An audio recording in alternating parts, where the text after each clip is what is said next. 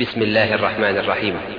والتين والزيتون وطور سينين وهذا البلد الأمين. لقد خلقنا الإنسان في أحسن تقويم ثم رددناه أسفل سافلين. إلا الذين آمنوا وعملوا الصالحات فلهم أجر غير ممنون. فما يكذبك بعد بالدين الله بأحكم الحاكمين.